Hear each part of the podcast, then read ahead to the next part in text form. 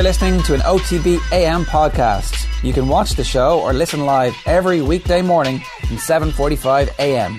Subscribe to the OTB AM podcast stream for more stuff just like this. Very good morning to you. It's Ole Gunnar Solskjaer's world and we just live in it. You're very welcome along to Thursday morning's OTB AM. We're here with you all the way until half past nine this morning. As ever, if you want to get involved, just leave us a comment or use the hashtag OTBAM on Twitter. That's probably the easiest thing for everybody to do. That way we can uh, pick it up and we'll bring your comments to the masses. And uh, it is masses of people at this point who are listening to us on our shiny new website, offtheball.com. If you want to just listen to us in the morning like a radio show, all you've got to do is go on there and there's a live button that you can click and then presto, uh, even if you navigate away from that site, he says, is that true? Can you? Is that is that really what happens? Well, sure. Uh, report back to us if it isn't. Owen, how are you? Very well. How are you? Um, you know, I'm a little bit taken aback by the genius that is Ole Gunnar Solskjaer, the baby-faced tactician. I saw him called by Henry Winter this morning, which was a bit like, come on, Henry, come on. The baby-faced Busby, I think, uh, is what he's really going to be known as. Well, him and Matt Busby are the only ones who won their first four. Busby won his first five league games, I think so, yeah. so he's got one more to to. Um, I mean, he's already had a Ferguson. Yeah, but like once he clocks off Matt Busby, then he looks at pre-war managers after that. Ole Gunnar Solskjaer is really just charting himself through Manchester United history and sporting history in general. As you know, someone like Romelu Lukaku can pop up at the first touch of a game, put the ball in the back of the net, and uh, history is beckoning. We were we were talking about what he has to do to get the job, and I was like, win the Champions League. No, he's not going to win the Champions League. Now you've got to change your mind, right? I mean, why wouldn't he win the Champions League at this point? Because he's done nothing Well, just that beat- spectacular. Just beat Newcastle in Newcastle. It's a good result. It's, mean- it's a good result, but there is Jose Mourinho never won a game at the James Park. Also kind of a quirk of Jose Mourinho's managerial uh, stint in, in the Premier League. To be fair, uh, and there are strange ones involving Newcastle. The thing is, they haven't even done anything yet to convince me that they're going to beat Paris Saint Germain. To convince me that is, I'm now more likely to think that they have a chance.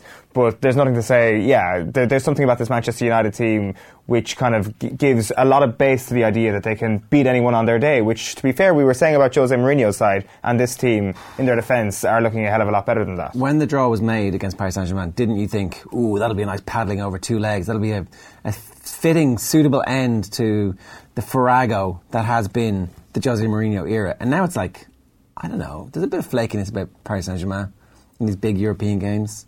Will they really like it up to them in Old Trafford?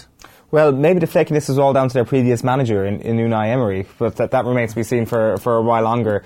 like, it, it's true, they, we- we'll certainly be watching, and I can't see Manchester United getting into a position where they take a paddling before that. So, regardless what happens between now and the middle of February when, when the first leg takes place, we're still going to have a level of interest going into that game. Now, previously, the level of interest would have been how many goals Yeah. can Manchester United concede, whereas now it's can Manchester United pull off a fairly significant upset, and it's significant not only in the course of a, a team like Paris Saint Germain, once again, uh, if you want to use the term, bottling a big European night, but it's significant in the course of this Manchester United team. The the first time really that a, lot of these Manchester United players can actually stand up and say we've done something really special. Like winning the FA Cup under Van Gaal wasn't that special. Winning the Europa League was relatively special on the graph of say the likes of Marcus Rashford and Anthony Martial, but it's not a real sort of holy moly. Look, look, Yeah. look around, look around at the moment. We, we've just conquered one of the superpowers of European football. That's Mbappe, that's Neymar. Exactly. We just, we just slashed them. because that was, in my opinion, one of the moments. And you know, I, I kind of took the piss out of them the, the morning after about you know the whole special nature of Anfield tonight. Liverpool beat PSG this year, obviously tongue in cheek, because that was a significant moment in Liverpool's season this year. I felt, especially the way that game went, especially the, way it could have been a win for Paris Saint Germain on that evening in Anfield. It is an outstanding team. It is one of the artificially created superpowers of, of modern European football, and if you can take them down, it's unbelievable what what that can do for your favourite term, momentum and, and confidence in the season, and what what it would do to rubber stamp Ole Gunnar Solskjaer as a real contender for the Manchester United job. So I, I have kind of uh, gone on a journey over the last 24 hours thinking he doesn't have a chance.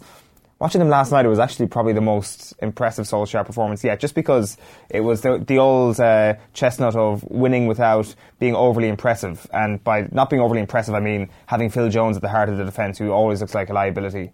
Um, with a couple, a couple of those opportunities for Christian Atsu in the first half, which kind of made you think to yourself, this Manchester United defence, the, the people who are the naysayers of this defence really are on the money. Do they have enough time to fix the defensive issues between now? So their next league game is on the 13th of January against Spurs at Spurs. and They're going on a warm weather training camp to Dubai between now and then, I think. yeah, um, staying at the 350 quid a night. I saw in the back. I was like, do people care about how much Manchester United are spending on their hotel bills? It's like, it, it- you know, the, the implication is like, oh, look at this, look at the money they're spending. Look how rich Manchester United are. I would, would have thought it'd be more expensive than 350 pounds a night. that annoy people? Well, I think we're, I think we're all intrigued by the absurd riches of modern football, and that's about it. I, I don't think anybody can get outraged by it. It's not taxpayers' money. It's not a grand a night. No, I, I would have thought that it would have been a grand a night. 350 pounds a night, I'm not going to lie, I thought was a little bit low. Maybe they're being extremely cheap, and that's why it was carried on the back pages of the newspapers yesterday. I don't know. I didn't. I just. Uh, I mean, I'm not an expert on Dubai hotel prices. I mean, Maybe one day I will become an expert. it- it's interesting that the, the paper thought that this was an important piece of a little tidbit for us. But anyway, that is how they are preparing for that crucial game Yeah. against Tottenham. Yeah, um, like obviously that again. If you know, if if he manages to match Sir Matt's record of uh, five successive victories at the start of his, I mean, in no way win against Spurs against this Spurs team playing the way Spurs are playing at the moment, that would be pretty impressive. And also, that was, let's not forget the mirror image that that would provide, because you talk about the first Spurs game this season, which just sets Jose Mourinho off into, you know, the, the three frenzy and uh, kind of him storming out of a press conference where you thought to yourself, well, this is hilarious. I kind of hope this continues for as long as possible, Yeah. but I know it's going to end probably before Christmas, and sure enough, it did. So that would be the real hammering home of how improved this Manchester United team are, is because it is against Spurs. It is revenge for what happened. Uh, the, the, the moment that sent Jose Mourinho insane, really, was that Spurs game, and uh, they can uh, they can avenge that. So Jose Mourinho is now like one of the worst managers in world football because of what every single bit of success that Ole Gunnar Solskjaer, no matter how, how short-lived this is, it just goes to show how crap Mourinho was. Is that like, is that the easy uh, information in, information out equation that we have at the moment? It would be the easy and easy out if this continues. It might it might be factually correct though. It might be, and like to be fair, it, it, it, there's no guarantee that this actually kind of manifests itself where Ole Gunnar Solskjaer turns around and is like this group of Manchester United players are outstanding. Uh, the thing that might happen and could lead to a lot of revisionism is that this Chelsea team clearly don't have enough about them to cement themselves as top four just yet. This Arsenal team clearly do not have enough about them to cement themselves as top four candidates just yet. Manchester United are only six points behind, and out of those three teams, I'm suddenly looking at Manchester United and I'm thinking. I kind of fancy them over Chelsea and Arsenal. Over Uh, Chelsea, I don't know, I don't know, I don't know, I don't know, I don't know, I don't know. I don't know. Unless Eden Hazard leaves at, at Christmas uh, now in the next three weeks, which is not, not definitely not going to happen. Come on, there's no way they're going to catch Chelsea. A a team that I would have been confident in that wouldn't have got caught is a team that wins that game last night, that doesn't draw nil all, that doesn't have an Alvaro Morata whose clear, whose confidence is lower than anything we've seen from Romelu Lukaku even this season. He- There's he's- strong shot they're going to ship him out this this January, right? It, it seems that way. Uh, like the, the thing is, who do they get in? They, they need to make a signing in that department fairly urgently, and we all know that it's tough enough to make a signing in any position. Wow. Um, I thought they had the Higuain thing done, but then apparently it, uh, it cooled in the last 24 hours. Well, the thing is, Higuain in the season 2018-2019 is a vastly different Higuain to say two seasons ago, where, or you say, what was it, three, four seasons ago when Arsenal were prepared to pay 50 million quid for him, which at the time would have been huge, huge money. Uh, it, it's, a, it's a very different prospect. To be fair, when when you've got the Champions League at stake here, and they will similarly look at Arsenal and Manchester United and say to themselves, well, this is a big opportunity for us to ensure we get back into the Champions League as well then taking a punt on Gonzalo Higuain might not be the worst shout, but there are certainly a hell of a lot more uh, better strikers in Europe than Higuain at the moment, and he's certainly dropped down the pecking order in the last couple of years. Available though, available to. well, that, that's the thing. That, that Yeah. is the thing you, you've, you've got to a, talk about. it's a shot to nothing because if you're getting rid of Morata, you're getting that stink out of the place, and you're like hoping that you know the fresh change of scene turns Higuain back into uh, somebody who can like kick the ball in a straight line. It's true. It helps. I, I was just just back on the Champions League point. Um, I, I kind of flicked on Sky Sports News before when they were previewing the games last night, and Ian Dowie was asked, "Can Manchester United get to the top four? And he did that thing, you know, when pundits try to be really poignant, where they just say one word and just say nothing else. He was like, "No," and the studio kind of fell silent. He was like, "What do you mean? What do you mean no?" Of course, they can qualify for the Champions League. To actually dismiss Manchester United as non-runners for the Champions League race is one of the most idiotic things you can say about this year's Premier League because they're clearly in the mix. The top four race is going to be fascinating. He's a, he's a nice guy. No, he is. You know, that's that's as much as you would say. He- no, um, without question. But I, I'm not quite sure what he was seeing that. Uh, you can automatically say, not a chance that Manchester United are going to be in the top four race. They're six points behind. Chelsea and Arsenal have the capacity to bottle it big time. Kieran Boyle says, uh, fellas, I listen to the hashtag OTBAM podcast every morning in Florida. I was back home for a week. Good to hear the show in regular time. Thanks for um, tuning in, Kieran, and you're making us jealous about your uh, Floridian lifestyle. Um, th- there was other quotes from the Golf Digest interview that Rory McIlroy did. Speaking of Florida, that was the connection, um, where he was talking about the European Tour being a stepping stone. So that was like that was even way more damning than Yeah. the stuff that they carried. So that's carried in the papers today. Uh, It was almost like somebody read that one. Oh, well, this this bit's interesting. It's like, oh, my life's in America now. I'm married. She's my wife's American. It's like, um, not the bit where it's like, you know, I'm I'm using this to leap. Yeah, exactly. He- previously, it was this is a logistical move. Yeah, and that's like they they put like loads of extra money there. But who cares? There's more money and more points available. Why would you be? It was like Far better golfers. it was kind of as aggressive as you could be, it, while trying to be nice. You know. It- It's just classic Rory McIlroy, really, Yeah, isn't he it? Accidentally talked himself into a shitstorm. Yeah, and uh, like I, I haven't actually seen much blowback towards this, but uh, I can imagine though the Rory McIlroy naysayers aren't too happy with uh, with his latest utterances. Uh, the Rory McIlroy naysayers also need to like calm down a bit. Yeah, like this certainly isn't.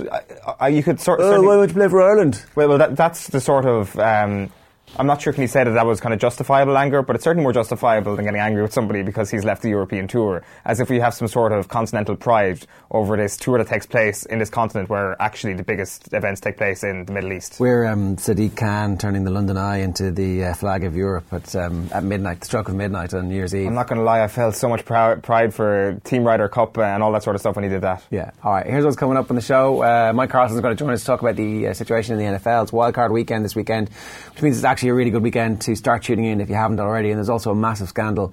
Oh, it's not really a massive scandal. There's a, a brilliant soap opera, is uh, the correct way of talking about it, enveloping the Pittsburgh Steelers at the moment with Antonio Brown trying to talk his way out of the team, having basically quit on the team uh, last week. Um, yeah, so that's uh, interesting stuff coming up a little bit later on. Pep versus Klopp, that is the big game tonight. We'll talk in great detail about that around about 8.25. Uh, they were kind of, you know, horrifically talking each other up in the most grotesque terms. Um, you know, Get a room stuff. exactly. It was like, I mean, which who's the top and who's the bottom? That was the only thing that is to be decided on that one. Um, we'll talk about that a little bit later on. Pep's on top. Yeah. Don't know. No, it, it is. Uh, He says you're the best in Europe, whereas Klopp says you're the best in the world. Klopp has pandered far too, far too. Uh, he's gone way too far, basically, Jurgen Klopp. Uh, so that, that leads me to, to, to leads my hypothesis that Pep's on top. Um, and uh, also, uh, Daniel Harris is going to join us in a little while. Well, that took a turn. This morning, let's go with the Examiner first. Nobody trusts us. Pep claims Liverpool now Europe's finest, but City best in world. Counters Klopp. I mean, this is like GAA speak taken to the nth degree, isn't it? Yeah, it, it is. It's gone beyond the elements of hyperbole. To, it, was there a, a situation where we anybody could make a genuine case that Manchester City were the best team in the world? Like certainly top three, you could say, but their Champions League failings have certainly been a black mark against the team for sure. Like to say at any point in the year 2018, even that they were better than Real Madrid, uh, is, a bit of a peak because peak like Manchester City kind of came along the, the same time when Real Madrid were going to do three in a row in the Champions League. I, I, I don't know. I don't know. Can you say that at any point? And can you say that now? I, I think the way they've shown a lot of weaknesses over Christmas, I don't think you can say that whatsoever. So it's just Jurgen Klopp losing the run of himself, really, and trying his best to, to not make a, a big deal out of this thing, which is Liverpool being talked up by Pep Guardiola. Yeah, I, I mean, I think they can all deal with each other's um, the hyping up, but can't they? They- None of this matters. Even if they were, if Pep was to come out and slag off Liverpool, he did say it's been so long since they won, they're going to start feeling the pressure. So that was like the mind games, but the mind games not quite at the level of Ferguson. No, not quite. Uh, like, what do you kind of expect him to do, though, is, is the question. Like, what do you want Pep to come out and actually say um, to actually get to stir the pot properly? Because This Liverpool team are like they're a, a bunch of stuff and nothing. You know, okay. Oh, look, we run really fast and we've got uh, some good attacking players. I mean, if they hadn't bought Van Dijk, they'd be nowhere. I don't know. I mean, it's hard to pick holes in the current Liverpool team. Extremely hard. That midfield, that's the worst, most pedestrian midfield I've seen in world football. Blech. Look at that. Yeah, like, like That the- makes me sick, that midfield. I, I always Sick to the pit of my ticky tacky stomach. But that, that's the thing, like because Pep is like such a perfectionist, and the way he kind of approaches his uh, enthusiasm for football and all that sort of stuff is that he's always kind of one misstep away from everybody saying, "I actually really dislike Pep." He's he's not a dislikable man, but you always feel he's one line away from becoming somebody where you're like, "I actually don't quite like uh, the way you're speaking there." So I, I think he tries to overcompensate for that, and I think he's got a realization for that on his end as well. Yeah. maybe I'm wrong about that, but I don't know. I think Pep sometimes just kind of te- teeters very close to the point where he could become Fergie if he wanted to. Fergie. Yeah, he, he, he, he could say something that, that is like, oh god, this guy is uh, this guy really thinks about things in a in a twisted way towards uh, opposition managers and things like that. Yeah, I'd say, I'd say Pep is very good at um, censoring himself. I would say, like he um, he did make a comment as well in his press conference yesterday, saying, "We are Manchester City. It is usual for us to be behind. We are not Liverpool. We are not Manchester United." I'm Not sure how Manchester City fans would, would feel about that. Well, I mean, historically, that would have been the case up until uh, a bunch of um, businessmen pumped in billions to, you know, make us all forget about well, historically, exactly. Going on but- in the part of the world. Uh, so, Sports Thursday from the Irish Times: Lukaku and Rashford strike to make it four from four for Solskjaer, and then it's the rest of the match reports from last night, including the one from Burnley, where I was just looking at the uh, the scores and the team sheets, and was like, "Oh, Robbie Brady, it's great, come back on." Straight red at the last uh, couple of minutes of the game as well. So, uh, stopped an equaliser basically with that um, so he'll be out for a while. I didn't see it now, so it was a, a brilliant straight red. I, I would have thought so, yeah. I, I think he made the right call. The thing uh, from that result last night, obviously, from an Irish perspective, Brady was sort of the big news, but Huddersfield are doomed now. They're, they're finished. I don't think they've. I think they're on an eight game losing streak at this point after that defeat last night. I don't think they've ever lost eight games in a row. Um, so it's it's pretty pretty dark times for them. The thing is, it's it's hard to blame the manager for what's happened to them, given uh, a huge lack of investment last summer and the fact that they overachieved big time last season. But ultimately, do, do they have to look for the emergency button at this point, or do they get relegated well, kind of like Burnley did? Be very careful. The last time you suggested there might be any possibility they sacked David Wagner, you got absolutely slaughtered on uh, Twitter by Huddersfield by the one Huddersfield fan who listens to the show. Yeah, well, and, and fair enough. Like, I mean, he's obviously brought Huddersfield Town to a level that their fans have, have never known uh, heights of. Of course, they had it back in the John Giles era of being relatively good, but in the modern era, Huddersfield, they're going through a golden period. The owner said that um, there's no chance of him sacking Wagner, but like that doesn't actually mean anything. We won't sleepwalk our way into relegation, uh, but manager's safe. Sounds to me like manager not that safe. Well, does David Wagner not have the nous to get promoted straight back, or has, in the space of two seasons, has this championship actually got to a point where it's passed Huddersfield by? Isn't- like, like isn't- you look at last season, Wolves, uh, one of the best championship teams we've seen, like the likes of Leeds this year, playing some fantastic football, of course, kind of stuttering over the last couple of weeks. Like, would Huddersfield get promoted last season or this season in the championship with playing the way they did two seasons ago? Obviously, they won the playoff final, so there's an argument to be made that they wouldn't. So they're going to have to make a step up again and not fall off too much if they when they do get relegated, because I think that is going to happen. I think Wagner's obviously a really good manager. I mean, he has to be, yeah. and that doesn't necessarily mean that they won't sack him because uh, the owner's trying to sell the club as well. So, yeah, much easier to sell a club that's still in the Premier League than one who's just got relegated. Although there is obviously the parachute payment. So, uh, Wijnaldum, the unsung hero on Liverpool's charge. Um, uh, Liverpool clash almost a final, says Guardiola. I mean, it is if they lose. If they win, it still isn't. I mean, obviously, it's not quite a fatal blow to Liverpool or anything. A four-point lead at this point of the season. Not at all. Uh, the thing is how they react to that. Like, there's some interesting stuff in um, the Telegraph this morning talking about, um, or Jamie Carragher rather, kind of sticking up for Liverpool and the fact that they're not bottlers whatsoever.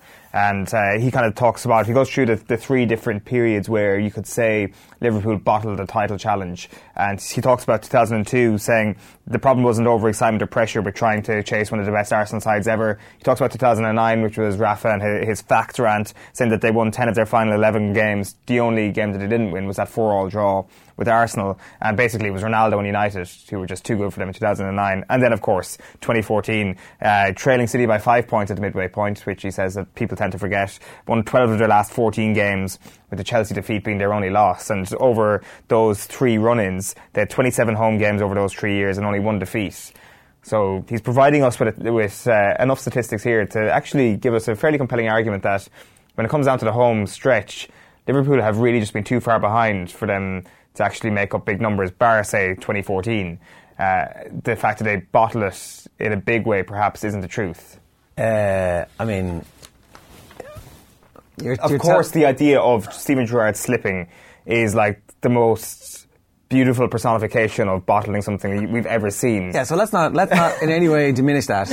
Let's not try and re- revise history. Oh no, that's just uh, that's just the ebb and flow of a season that evens itself out. That obviously had some really good luck earlier on in the year to bring them to that point, and this was the bit But of bad see, it wasn't earlier on in the year. It wasn't earlier on in the year. It was throughout that whole run. They were lucky every week, and so they stored it all up. Maybe and not then- lucky. all- I'm sure they had strokes of luck here and there, but they, they I'm were not having absolutely this. magnificent football. It's the it's the biggest bottle job in world sport. Like it's right up there with anything. We do not let this slip. We do not let this slip. like it's spectacular. It's Yeah, it's amazing. Comedic. It should be made into its, its own five-part HBO dramatic series one day, hopefully. But ultimately, is it the biggest battle job in sport? I don't think so. It's that. It's it's just the most. It's the most dramatic. Must, I, I mean, it probably isn't the biggest bottle job in all of sport. There was Like a the horse Super Bowl winning- two years ago. There was a horse winning the Grand National that jumped over a puddle and lost. Yeah. So like, but it's it's close enough. Yeah, it is. No, it like I, I would I would certainly contend that they bottled it within that microcosm of a game, and it was kind of funny given what Steven Gerrard had said previously. And you know, when it came to what happened at Selhurst Park, you know that sort of stuff happens. You know, you, you can have a slip, especially when you when you're in that sort of run. So, I, like, I, I just don't think it's as significant. I tend to come down on Jamie Carragher's side in this. I, I don't think it's as as kind of ingrained in the, the Liverpool psyche as we all think. I just uh, want to remind you about our competition. We've got two pairs of tickets to give away to Leinster against Ulster this Saturday at 5.15 in the RDS. To be with a chance of winning, comment wherever you're watching and let us know your favourite rivalry in Irish sport or let us know what you think using hashtag OTBA you can just uh, retweet that as well and we'll also stick it in the draw. Uh, okay, so uh, the back of the Irish Independent this morning. It's almost a final for us, Guardiola. City boss believes nobody trusts us to stop Red's title challenge as he aims to turn up the ah, it's a done deal, don't worry about it, it's Pep Guardiola. It's like, it's just, it's Liverpool, they're going to win. They're going to, you know, we've spent all this money, put together this entire system, you know, bought an entire hierarchy of people to work in the background just so I would come here and then invested all the money in the world. And, you know, Liverpool's going to beat us. It's January. I'm giving up. Like the obvious thing that happens tonight is that it's a draw, and it perhaps doesn't live up to the hype. I, I think there's it's hard to make an argument that it's going to be a dour affair just because of how the two teams play. But uh, there, there's every possibility it's a draw. Like, is a seven point uh, seven point gap from Manchester City if they make that up with one of the most sensational runs home we've Oh, yeah. seen? Is that a battle job from Liverpool? Yeah. So I think seven points is. Yeah. I, I do think if Liverpool don't lose tonight. Even if they lose tonight, I think they've set themselves up nicely for a pretty big battle job. This will be the year they bottle it. But uh, just going to return to that point, historically, I think it's over. Well, it depends. If, if Virgil van Dijk gets injured, I don't think it's a bottle. Like if their best players get, so that's if that's if that's the thing that happens. But if Virgil van Dijk suddenly starts like scoring own goals, if Alisson starts turning into Karius, then yeah, that's a ball job. Um, I'm sure the Liverpool fans are delighted we're talking like this. Uh, O'Driscoll, Sexton's captaincy style comes across as confrontational. So Brian O'Driscoll was on Wednesday Night Rugby last night with Keith Wood, talking with Dave McIntyre, and um, they were chatting away, obviously, about the Leinster Munster game, Munster Leinster game at Thomond Park, and the issue of um, Sexton's captaincy came up. And the quotes were, I think Johnny antagonised Frank Murphy a little bit early on. I can understand to a certain degree what he was saying. I think from a captaincy perspective, Johnny is an antagonistic type of person. He's always he always has been, and he is fiery. That's what makes him deliver time and time again because he gets that out of himself. We'll bring you that clip on the show a little bit later on. Um, and then, do I have one more? I do. Yeah, Liverpool may crack. I mean, they may, they may not. It's the back of the Times Ireland edition. That's Pep Guardiola uh, ratcheting things up in a very even-handed, sophisticated, suave, debonair kind of way. Uh, Ireland backs Russia penalty. So this is the statement yesterday from um, John Treacy. That there's been yet another roadblock put in place by Russia is not a surprise. Now it's time for WADA to take strong action and declare them non-compliant. This is um, Sport Ireland, one of 16 national anti-doping organisations to have called on WADA to take strong action against Russia after the deadline to provide critical doping data from the Moscow lab ran out on Tuesday. So, uh, a cold war by proxy. Uh, it, it, I I would like to kind of see the inner workings of what's actually happened here, the actual physical con- conversations that happen from the WADA officials showing up at the lab to the Russian officials saying, sorry, your equipment isn't being allowed in, the correspondence between WADA and Russia, and Russia saying, sorry, no, we- we're not going to give you the data that you asked for by the deadline, and how tense those conversations really are. because Craig Reedie is shipping a lot of flack over the last 24, 48 hours. Travis Tygart has come down hard on him, and it, it, he is an easy person to blame, and maybe it is his fault. I would like to see kind of the, the inner workings, though, as I say, in terms of how hard WADA have actually pushed for this, or how troublesome Russia have been to deal with. Because I, I suspect that is probably an element of it all as well. Yeah, I mean, Russia basically rule the world at the moment, right? So Exactly. It's it's easier said than done, basically, to get what you want from Russia. I've been turned by Russia. I'm actually just a Russian agent now. Yeah, it's uh, it's just like any other European country. They, they pay way better than George Soros. Uh, back page of the Mirror this morning is Pep, you're the best in Europe. Klopp, you're the best in the world. And uh, Super Ole gets the best of Luke as uh, Lukaku scores the winner. Manchester United beating Newcastle at St James's Park 2 0 in the Premier League last night. The back page of The Sun is heavyweight clash and heavyweight lifted. So 29 years is a long time without the title. They will feel the heat, says Pep Guardiola. And Ole's even got Rom scoring, says the sub headline on the Manchester United match. Also on the back page of The Sun is Don't Take the Mick. Mick McCarthy is hoping Declan Rice will make up his mind soon on his international future, says Owen Cowser. Uh, we're expecting a decision at some point. Uh, we are in the year 2019, so Declan Rice's ability to play for England in March i- is not going to happen at this point. He's missed that deadline, it seems. Uh, but March is the deadline that Mick McCarthy has set for Rice to commit to Ireland if he's going to do so. Uh, back page of the Irish Daily Star is thunderstruck. Klopp expects quick start, while Lukaku has the golden touch. Back page of the Mail is heats on Klopp. Pep says 29 year wait could rattle City's rivals, while Solskjaer super subs smash and grab. And then a couple of the UK back pages. I'll start with the Telegraph. Uh, instant impact. Substitute Lukaku scores after 38 seconds to secure Solskjaer's fourth successive victory. And uh, they leave with Marcus Rashford on the back of the Guardian. Uh, red hot. Substitute Lukaku pounces within 38 seconds, and Rashford adds second to maintain Solskjaer's 100% start. Guardiola feels the pressure. Then is their headline on tonight's match. City manager unsure if his side can keep up with Liverpool. Um, Alan Reed has texted us, uh, sorry, has uh, tweeted us a picture of the Robbie Brady red card. It's seven on three. Robbie Brady decides his team can't defend with those odds and takes one for the team. I'd say it says a lot about what he thinks about his team. Seven on three, lads. or how valuable three points are to Burnley at the moment. Out of the relegation zone with that result last night. Take no chances whatsoever. And Sean, Sean Dyche is a fairly risk averse man. Seven on three, though, I guess, is uh, is really sort of go- going in with like a really small bet when you've got pocket aces. Yeah. Uh, I mean, yeah, I, yeah. Or, or, you know, you've got like a slightly dodgy card. You've, you've drawn your own ace.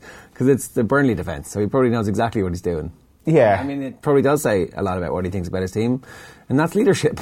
knowing, knowing the weakness in your own team and acting accordingly, that's uh, that is leadership. It's wisdom. Manchester City against Liverpool is live tonight on Newstalk on Off the Ball from 7 o'clock. Nathan Murphy is going to join uh, John Walters on commentary duty for that one, so plenty for the uh, two lads to get their teeth stuck into ahead of that one. Manchester City against Liverpool live from 8 o'clock tonight at the Etihad. Uh, that's going to be a good show this evening. Let's talk a little bit about what happened last night, though. Daniel Harris is with us. Daniel, good morning to you. How you doing? Thanks. How are you guys? Uh, are you starting to believe that Ole Gunnar Solskjaer is, in fact, the uh, the second coming of the Messiah? Um, that I thought already, but um, he's certainly doing a really good job, and it, it echoes what we've been saying on this show for months, isn't it?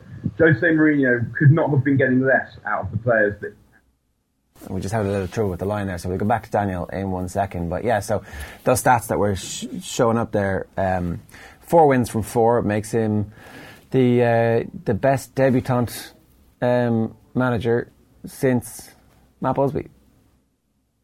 Oh, best debutant manager. Yeah. Ah, right. Ah, well then I, I thought it was uh, in No, general. no, no, no. yeah, yeah, yeah, yeah. But Uh, his debut as Manchester United manager has been the most successful. Sorry, since Matt right? Yeah, yeah, yeah, yeah. That's Yeah. that's the stat I thought it was. Um, I thought you meant as in first time manager. It had to be your first gig. No, because it's obviously not his first gig. Uh, good point as well. Uh, so at what point does he? Uh, so the next game Spurs, and then it becomes five. Yeah. Then it becomes greater than Matt Busby. When but then who? Then who's next? Who- Who's next on his list? Is, is Ole Gunnar Solskjaer the greatest football manager of all time after they beat Oh Tottenham yeah, Hotspur? like any any manager. Well, uh, I don't know. I think didn't Pep win something like ten games in a row or something in his first season? Anyway, let's go back to Dan- I think we've uh, re-established. We have, yeah, Daniel. Um, so as you were saying, sorry, Pep Guardiola, sorry, uh, Jose Mourinho. uh, Every every passing second that Ole Gunnar Solskjaer exists as the Manchester United manager throws further shade on the career of Jose Mourinho.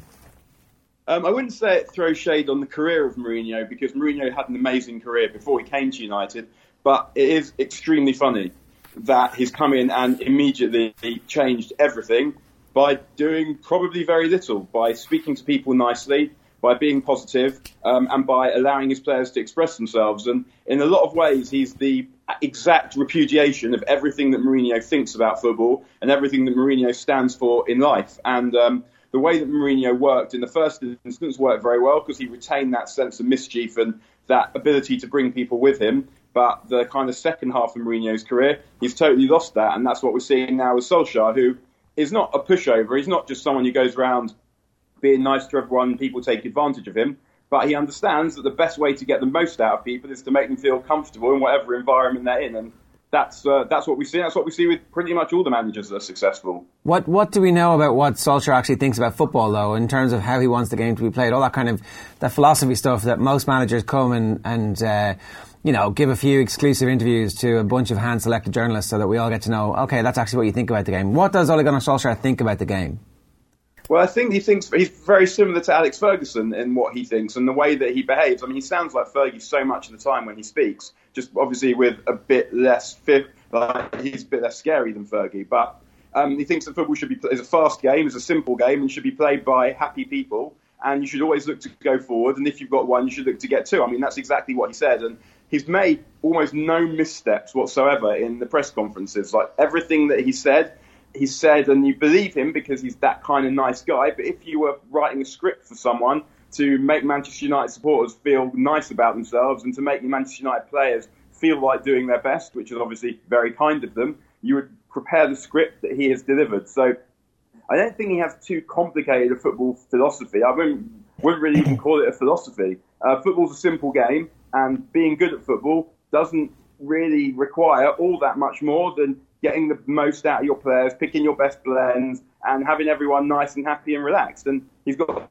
some really good attacking players, and he's yeah, he's got a um, the formation in the team that played last night. Um, I wonder if Eric Bailly hadn't been sent off, would he still be playing? Is Phil Jones? A sub is Eric Bailly his first choice is, is last night and the little bit of momentary panic that Phil Jones seemed to bring to the team. Is that just uh, a quirk of the red card that Bailly got the previous night out?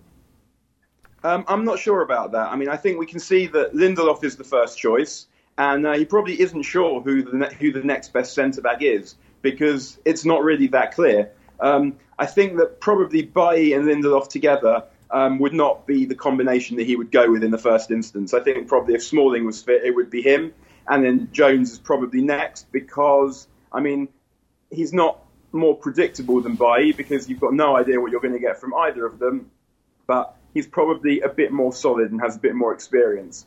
Uh, what you see with Phil, Phil Jones is basically the finished article now. What you see is the player that he is, whereas Bailly needs games and needs coaching. So I think that he would probably prefer Jones over Bailly, but it's uh, it's not much of a choice, really, is it? Um, and I think that he'll try and sign a quality centre back in the transfer window, which is uh, something that Mourinho told us he required, but he's but at the same time undermined the confidence of the defenders and all the players that he had.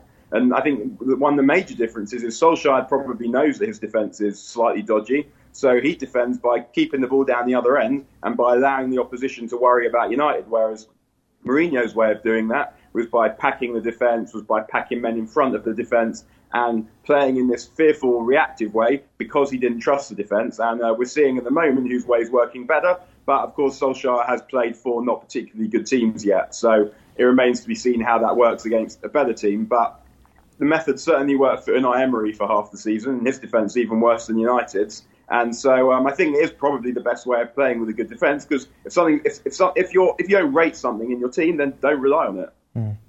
It definitely seems he's got the best out of this bunch of players at the moment, but it also seems he's getting the best out of his backroom team. And it seems like someone like Michael Carrick, who we could see on screen a moment ago, seems to be a lot more involved now under Ole Gunnar Solskjaer than he was under Jose. Is, is that correct?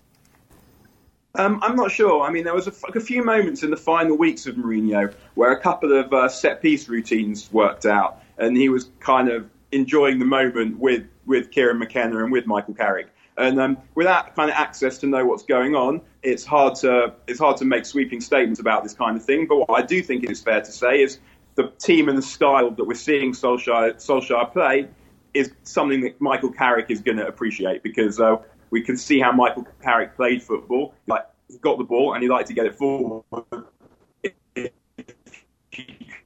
as quickly as at the moment.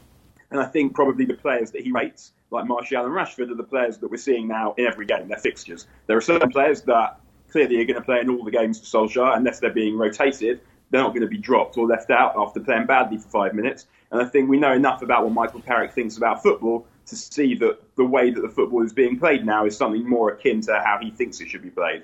The only possible counter argument is that Lukaku comes off the bench and scores so quickly last night. Is, you know, you want players to believe that they can play them their way into the team. Um, obviously, Solskjaer never managed to really play his way into the team, despite the fact that he was very capable of coming off the bench and scoring goals. So, uh, a little bit of a conundrum there.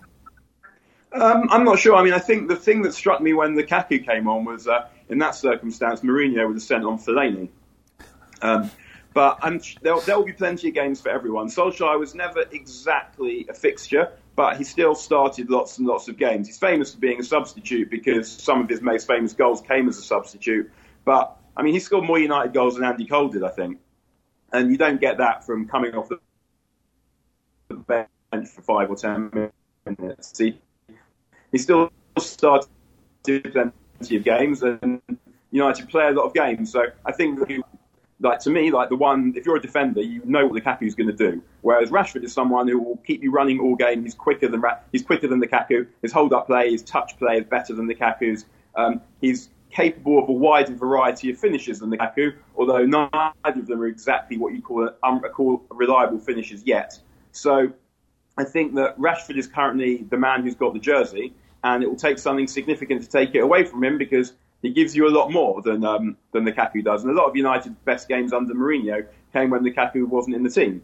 That doesn't mean that Lukaku doesn't have a lot of improving. He's still available to do, still available to him, and he's got someone who can coach him to do that at least until May. But for now, I would always have Rashford, and I think it was quite significant in the Mourinho era that when he needed a centre forward, um, Zlatan left. So think he scored 25 goals roughly, and so know Mourinho needed to replace 25 goals in a team that already didn't score enough.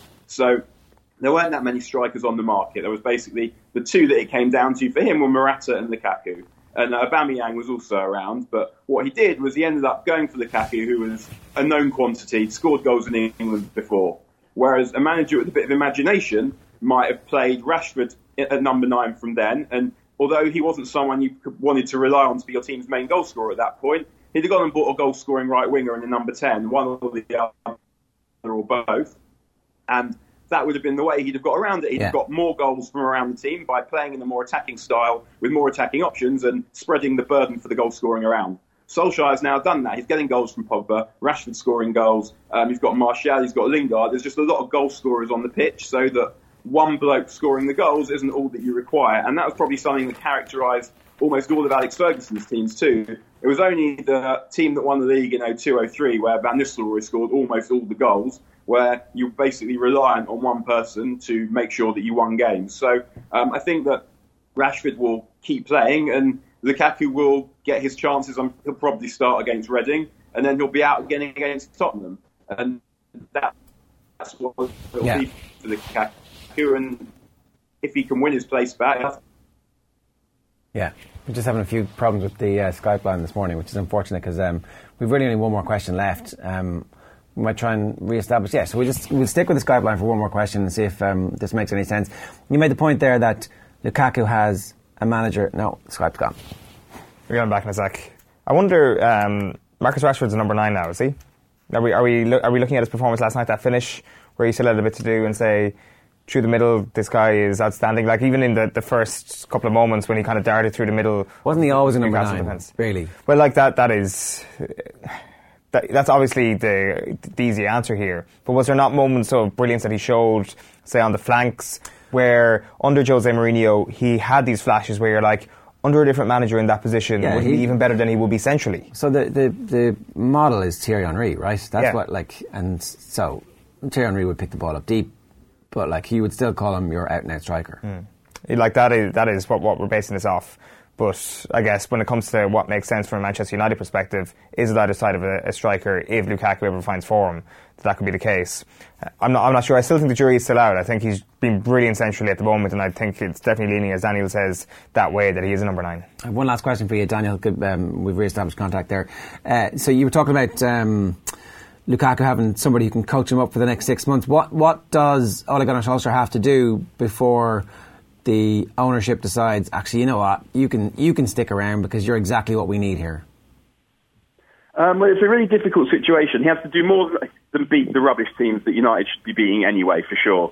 If he manages to beat PSG, if he manages to finish in the top four, like let's say those two things, then there definitely will be a question to answer. What I wouldn't be surprised happening is if he were to do a good job, he might not necessarily get the manager's job, but maybe he'll get the director of football job or some kind of technical director job because I don't think United will just want to throw him away. And the question will always remain is what happens if he happens to be a really good manager? And it's not just the bounce, it's not just not being Jose Mourinho, it's not just making everyone feel nice in that kind of Carlo Ancelotti way, but actually, what happens if he's really good at this? And um, I think we'll see that. It won't.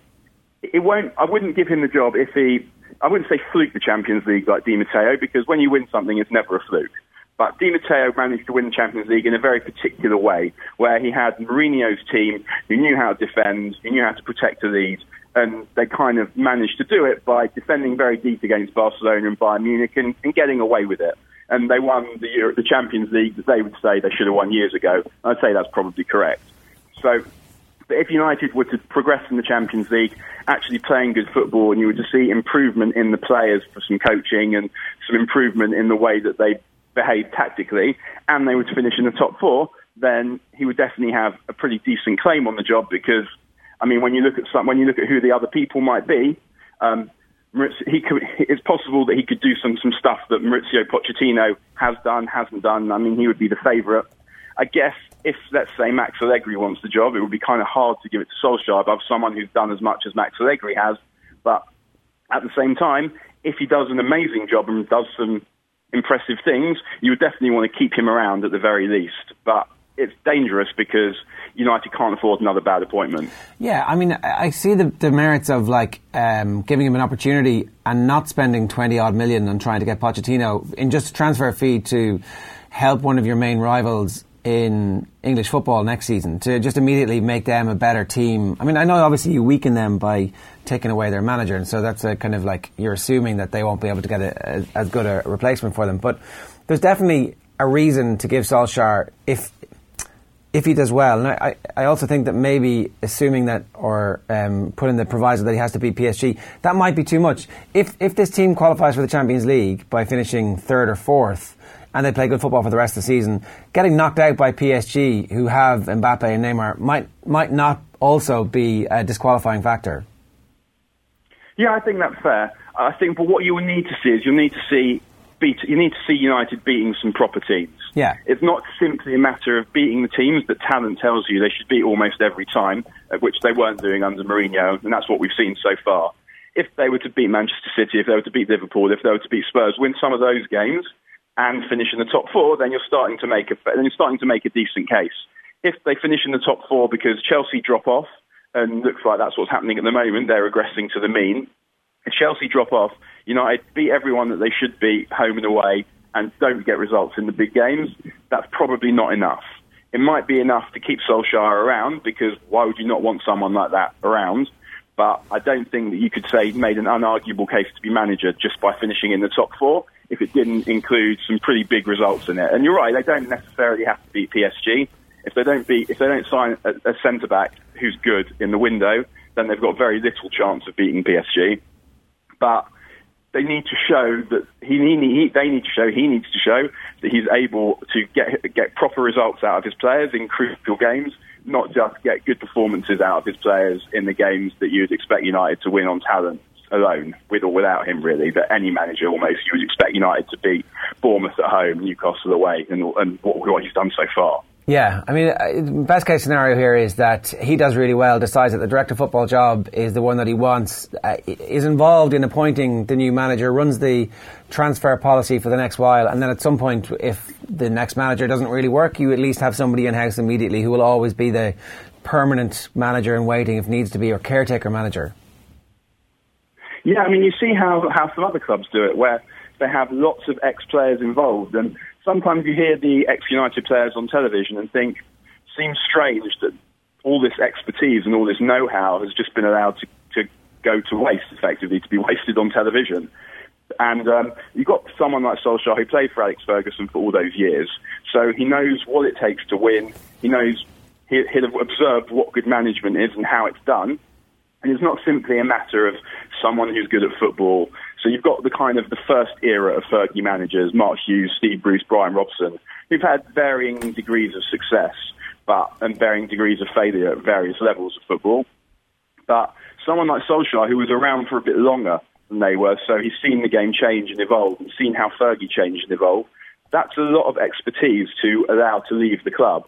So you would want that kind of thing around anyway. And I mean, it works works quite nicely for Ajax, particularly working really well for them at the moment. Um, it's worked for Bayern Munich also, where you have people who understand, and this whole kind of thing about he gets the club. And I mean, it's a lot of guff really, because football and football clubs are very simple and all quite similar to one another. But just those very simple values about understanding the kind of football that people want to watch, the kind of football that people should be played. So they should be played in the ability to judge what a good player is, what the mentality of a good player is. That kind of expertise and that kind of groundedness shouldn't be lost. So I think that it's good that they got Solskjaer was the perfect choice really for this kind of interim period. And um, it would be good to keep him around in the same way that I doubt there'll be many complaints if various other figures from United's past came back, the ones that people feel have expertise and are good communicators. Yeah, and, and to be fair, we can't actually make a, a real judgment on how successful the Solskjaer era is just yet. It'll probably be in February and March when they have those crucial games against PSG and Arsenal, Liverpool and Manchester City. But there is a sense that this is sort of reminiscent of what Zidane did at Real Madrid in terms of being a, a fantastic, fantastic player manager. That this seems to be the way forward for football clubs now. If you're in a bit of trouble, get in a manager who's going to steady the ship in terms of a, a, a personal level, but it might actually be more than a steady the ship job, that this is actually the future of football, that man management as the manager is the thing to, to be good at. That is your number one priority. And let your backroom team, let your head coaches, that's a separate role, take charge of tactics and all that sort of stuff. Yeah, I think that's really interesting. But I mean, I think in some uh, some ways it sounds a ludicrous thing to say, but I'm going to say it anyway. That quite suspicious of Zidane, in that under him, Madrid obviously did amazingly in the Champions League, but they didn't do very much in the league. And you wonder actually if it wasn't Ronaldo and Ramos running that dressing room, and he had Modric and he had Kroos and he had all these players who were already there. So you wonder exactly what he did. But perhaps that's exactly the point that you're making, and what you said in the second half of that question is that um, players these days are are just able to manage themselves to a significant degree, and I think that is what a lot of managers want. Is they want players taking charge of things in the changing room, and there'll be leadership groups in the changing room, and perhaps that managers are just facilitators. I think there's also perhaps a particular aspect to that Real Madrid squad because they were a team, a squad of stars, so they didn't need so much gelling together because they already had two players, three players in midfield who could control the game they had one of the greatest players we've ever seen, Cristiano Ronaldo, and they had a commanding centre back, so yeah. you could allow them to get on with it. I think with someone like Solskjaer, and you, you're going to need a little bit more than that because you don't have players that good in every position. But I agree that man management, particularly at the top level, is important because you need to make people feel nice. And as I said earlier on, football is a simple game. But at the same time, you look at other managers who are doing really well. You look at Klopp, you look at Guardiola, you look at Pochettino and they're doing they're doing a lot of coaching. Yeah, they're improving the players that they've got, and they're also having them operate in fairly well defined systems. I don't think it's essential that that is the case because there's lots of different ways to play football, but I wouldn't say that the most important or the only element that you'd want from someone is kind of a bit of inspiration in what they've done before and some man management, which are kind of do things that work together, obviously, because if Zidane says well played, then yeah. if you're a player, you feel quite good about that, yeah. I'm sure. Of course. Um, but there are there are like there are other managers that are doing really well that are probably really good coaches and who have a bit more structure to the way their there's a bit more structure to the way their teams go about things. But there's lots of different ways to play football, and I guess that's one of the reasons why football has conquered the world because all the all the ways of playing it are different. All of them are valid, and, I, and none of them particularly I don't think go out of date if you've got the players to execute them. Daniel, great stuff this morning. Thanks much. Uh, thanks very much for joining us, Stephen. See you again. Man. Daniel Harris there, giving us some thoughts on the Ole Gunnar Solskjaer situation at Manchester United. Loads of comments coming through on those, and we'll get to them as well. A reminder that that game tonight, Manchester City against Liverpool, is live on Off the Ball. John Walters is joining Nathan Murphy on commentary for that one. The uh, time around St Patrick's Day is always like the sort of bumper uh, sporting weekend slash week of the year because you'll have a massive Six Nations game, you'll have Cheltenham. Uh, and on next St Patrick's Day, we'll have uh, Manchester United versus Manchester City, which may not be in the grand scheme of things in terms of the way the Premier League table will look, be an overly significant matchup. It'll be for their own separate quests probably quite significant, but it will be very, very significant in terms of gauging just how successful the Ole Gunnar Solskjaer period is because they'll have had the doubleheader against PSG done at that point. They'll have played Liverpool and they've played Arsenal as well. So uh, come Paddy's Day, we'll know exactly where Solskjaer is at. And that's fair enough, yeah. So uh, tonight's game, big, big game. Nathan was um, sick yesterday, but was well enough to uh, talk to Dave to preview the game that he's going to tonight to do commentary for. Here's uh, their preview of Liverpool against Manchester, United, Manchester City at the Etihad. Have a look. In fact, when you look at Liverpool against the better teams in general over the last 18 months, it's when they're at their attacking best. There's no question about that because there's generally space left in behind. I do think, though, that a midfield of Fernandinho Silva and De Bruyne keeps the ball so well that they make it quite difficult for Liverpool to impose their style of football on them. I don't know if it's a must win for City. I think it's a must not lose because you look at the fixtures that Liverpool have coming up over the next five, six weeks. Liverpool haven't dropped points against any team outside the top six all season. They've got a good run of fixtures until they play Manchester United at the end of next month. All the teams are playing are games you'd expect them to win. They haven't lost at Anfield in well over 18 months, heading for two years. You'd expect them to keep up that sort of form at home. So this is a chance that I'd just be so intrigued to see how Jurgen Klopp approaches this. Whether he realizes now is the time that they can wrap their arms right around the neck and smother the life of Manchester City. Because I do think if they win this, barring the most calamitous collapse we've ever seen, more calamitous than Newcastle, that this is done and dusted because Liverpool will just keep kicking on against those lesser teams. And City have a tough run over the next month or so. They've got Chelsea, they've got Arsenal to come. I know at home, but I still think that that like that's the interesting point. If Liverpool go for this, do they go out and think this is a chance of a lifetime? Worst case scenario, we lose. We're still four points clear and a good run of fixtures to come, or do they think actually ten points clear? Let's relax, lads. Yeah, let's go for it. Let's kill them. That's uh, I think that's what Klopp is going to be telling them tonight in the dressing room beforehand. Just a reminder: this Sunday is the sixth of January. It is not like the morning to celebrate and to help kick off our twenty by twenty coverage for 2019, there's an all-female off the ball. Uh, Cliona Foley and Maura Trosney will be presenting from one o'clock. A feature interview with the Irish hockey star Ayeisha McFerran. Amazing backstory um, that Ayeisha McFerran has that. Um, uh, will emerge in that interview Cliona. And uh, if you do nothing this weekend other than tune in for just that interview, it's worth making time for. Uh, we're also going to be looking back at the 2013 Grand Slam with Niamh Briggs, Jenny Murphy, and Fiona Coghlan.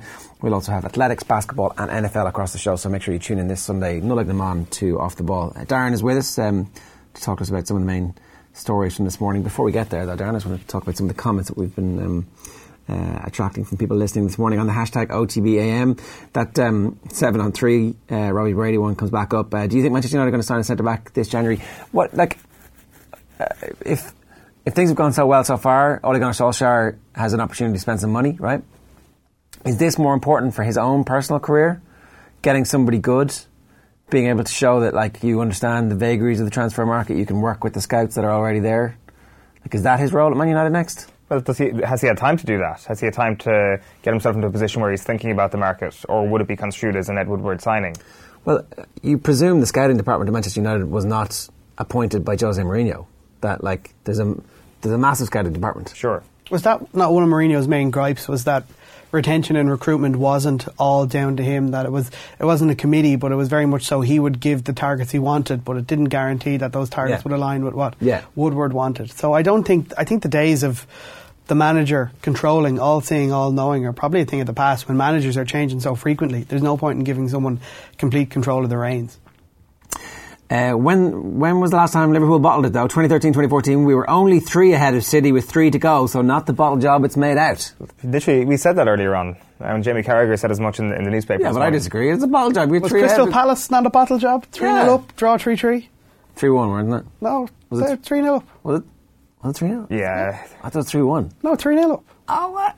And Brendan Rodgers said afterwards that 3 0 is a hard lead to defend. the slip and and the Crystal Palace. They're, game. they're, they are spectacular That's a moments. ball job. They are spectacular moments, Yeah. but they were four, four points behind at this stage of the season. Yeah, but come on, that's nothing. It's like like three up with three to go. You can't blow that. I don't think the slip is a bottle job. I think the slip is just Ah, really, really unfortunate. It's, it's precise. and That's exactly you overextend. It's choking. It's the. Uh, uh, uh, Tony Pulis outsmarting them was a bottle job at 3 0 down.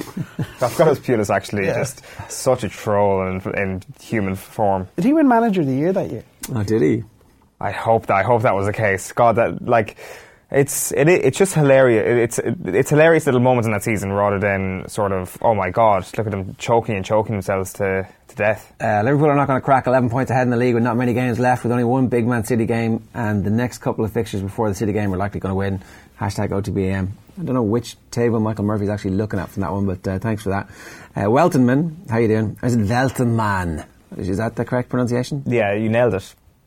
Uh, Man United has beaten the teams that are currently 20th, 17th, 15th, and 12th on the table. Seems that even Mourinho, with Mourinho, United would have won these games. Hashtag OTBM. I'm not sure if. Um, I don't think that Paul Pogba would have been the figure that he was in those games.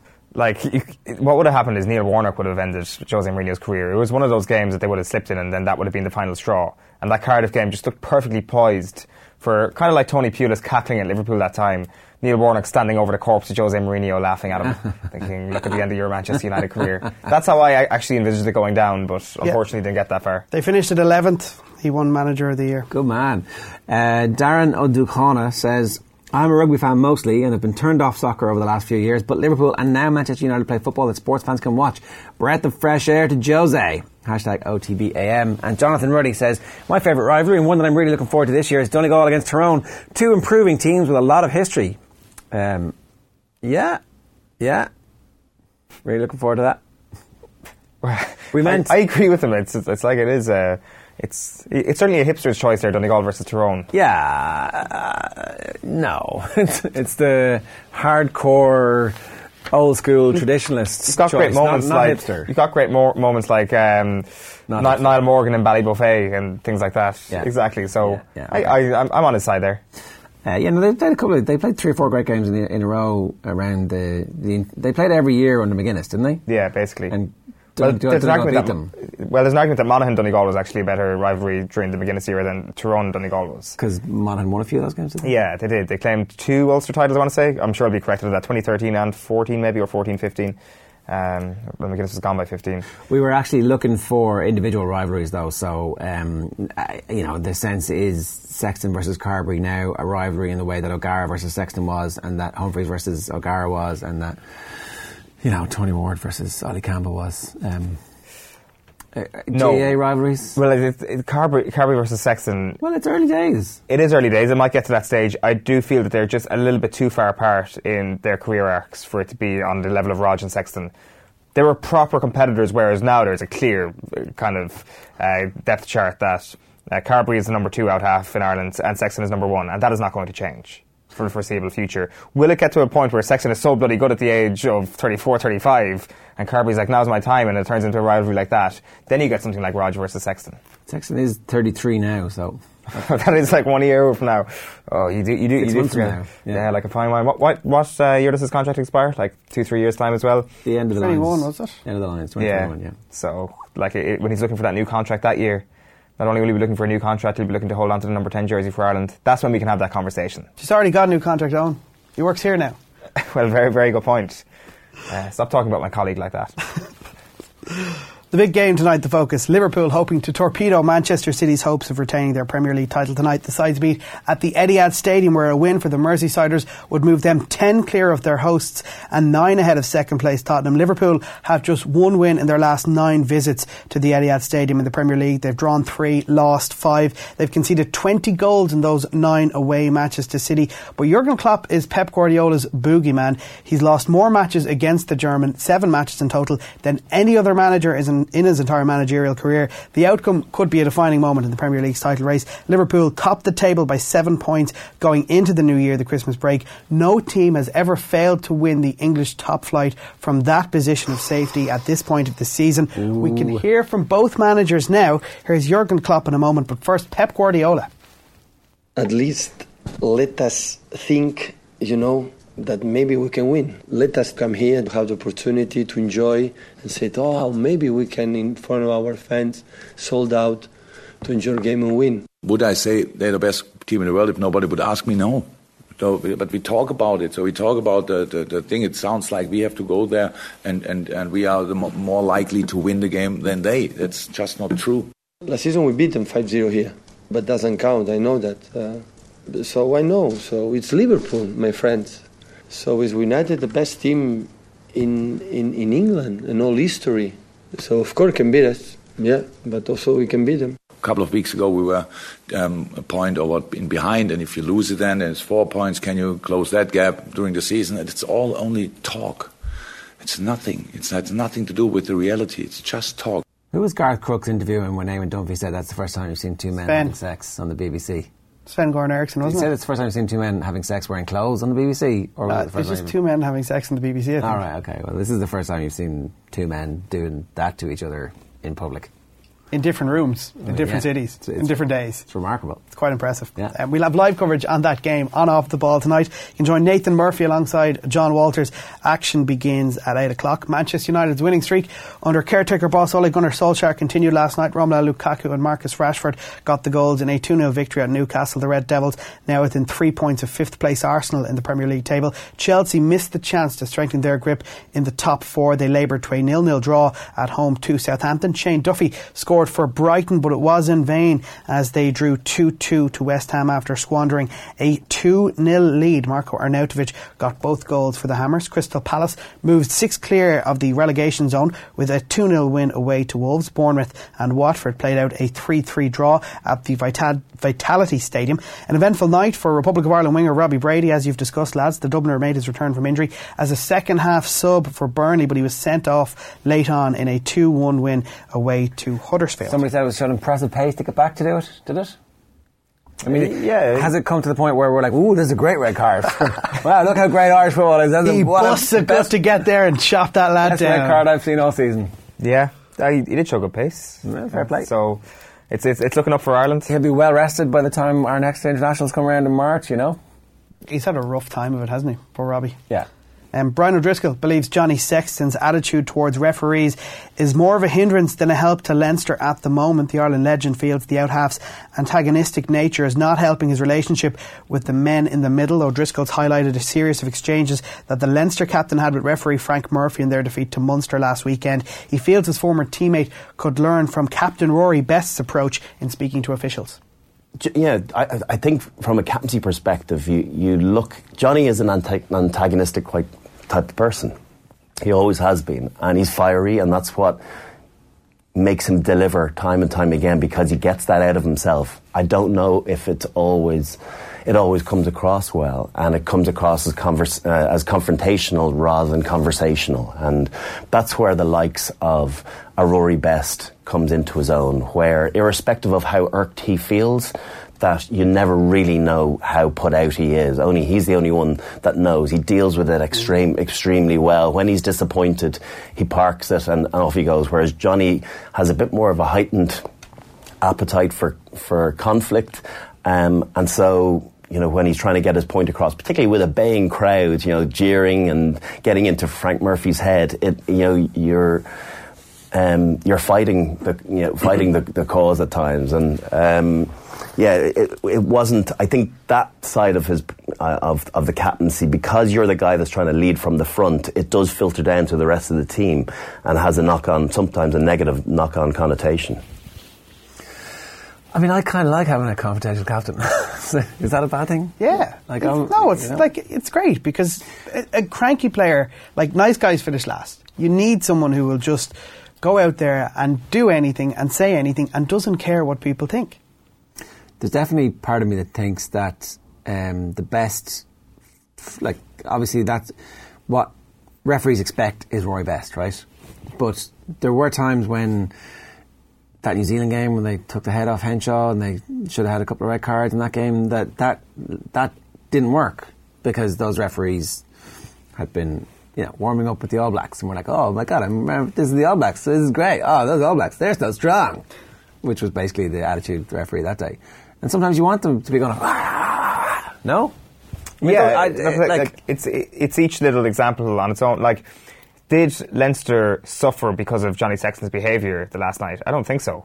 Well, I- I think that if you're blaming Johnny Sexton for what Fardy does and for what James Lowe does, I, don't I like they have to take personal responsibility for that. Yeah, that- that- that would be my on late well. tackle is Fardy's late tackle. James Lowe doesn't go up and bring down uh, Conway when that's what he's supposed to do. Like, and those are the two key things, really. I would, I would say that a late tackle. referee, with uh, maybe with a referee who's less understanding towards the character of Johnny Sexton, he could be in a, bother, a bit of bother. I don't think in the context of last night. They'll have a chat with him, though, won't they?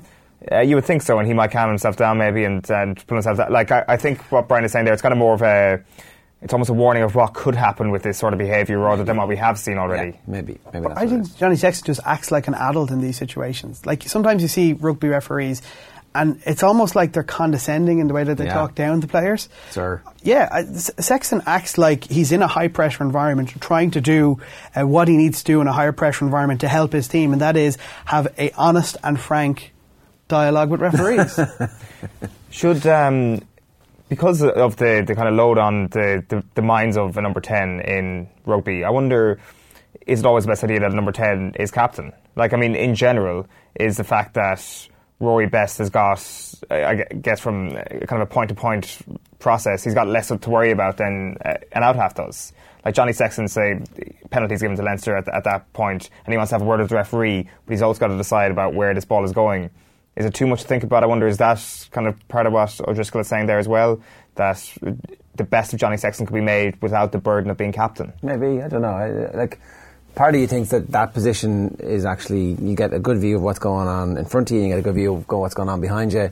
If you're in the second row and you get your head up somebody's arse, Yeah, that's true for as the- Like I don't know, or maybe it should be somebody in the back row who's kind of having a sneak peek around. Like I think it's down to building relationships with referees to the point where you can go, come on, and he's doing it by way of sheer force of personality as opposed to the softly, softly. Like the I know you don't like me, but you have to listen to me line. That was Wayne Barnes, right?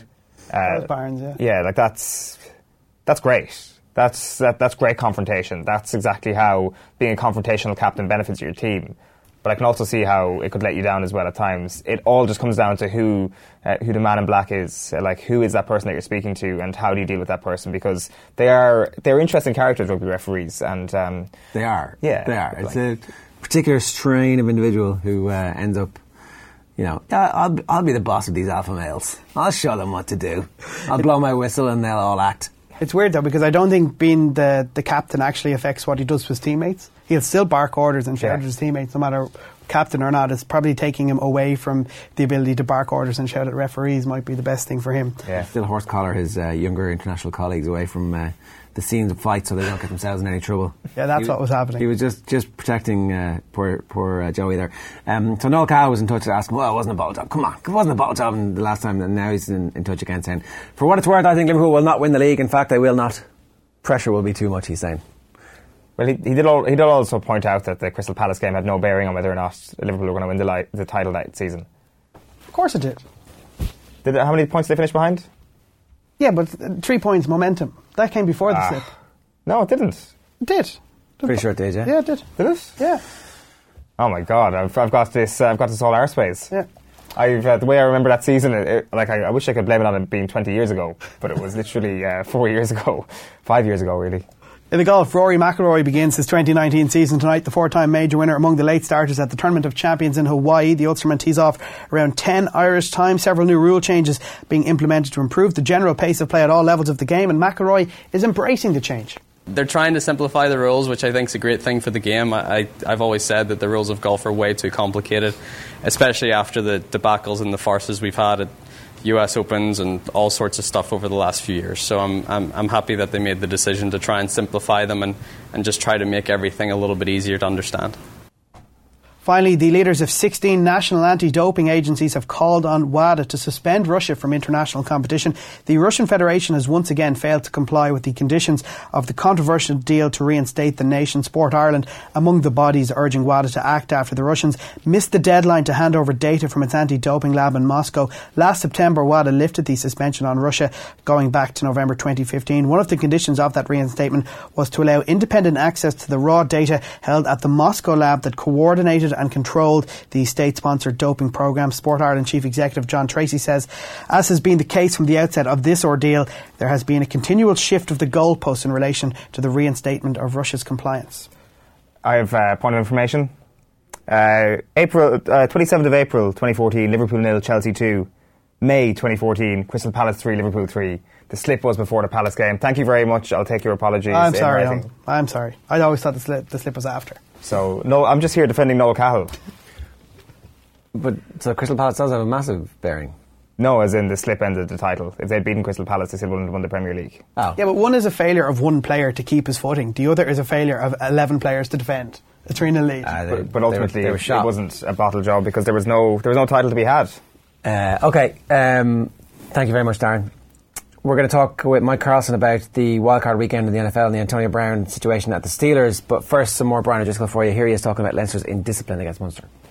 The Leinster indiscipline, I think you can look at it a few different ways. Um, penalty count is one thing, um, and then the sin bins and, and, red cards is another thing. I think they'll be very disappointed with how many penalties they gave away.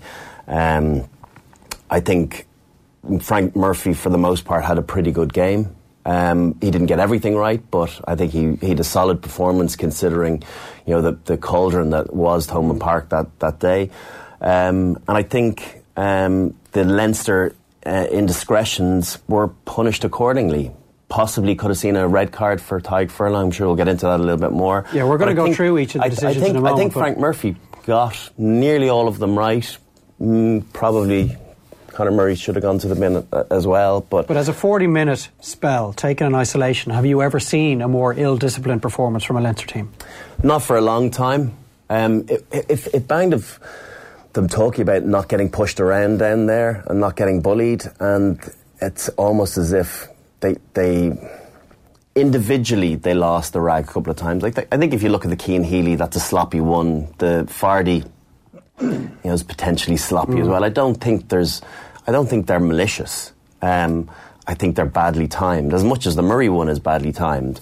So I, don't think it's it's an intent to go out and maim, but I just think they, they their timing was off, and um, and as a result, they, they had to pick up the yellow cards and, and the red card that they did pick up.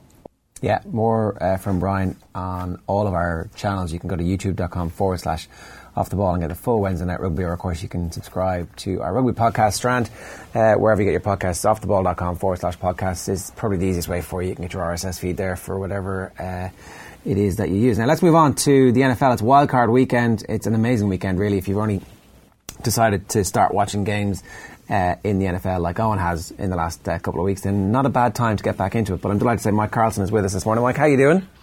I'm fine. I've gotten back into it. I watched that match at Thomond Park on Saturday. It was a good one. Uh, but I, I, woke up this morning to find out that Mean Gene Okerlund died last night.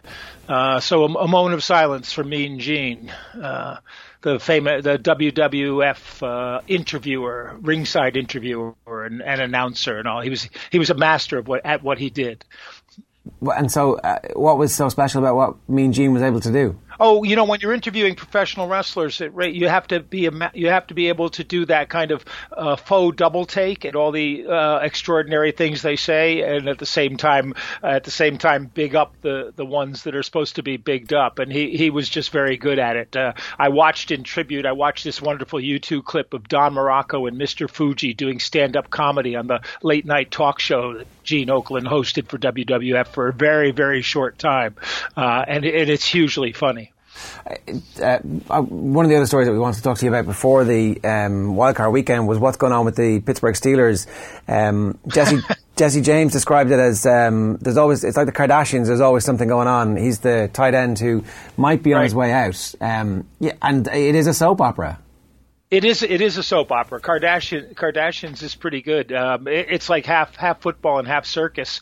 Um, a lot of a lot. What it is is Antonio Brown uh, got into a fight with Ben Roethlisberger, the quarterback. Um, during the week uh, before the final before the final game against Cincinnati, and wound up throwing a ball either at him or at his feet because he said that Roethlisberger couldn't get the ball to him and kept throwing balls at his feet. Uh, and they um, they got into it, and then he stormed off and didn't go to practice the next couple of days, didn't go to team meetings on Saturday, and showed up for the game as if he were going to play. Mike Tomlin didn't let him play. Pittsburgh won the game anyway, so um, in the end, that was that was inconsequential. Although it was a very close game with a bad Cincinnati team, they didn't get in the playoffs.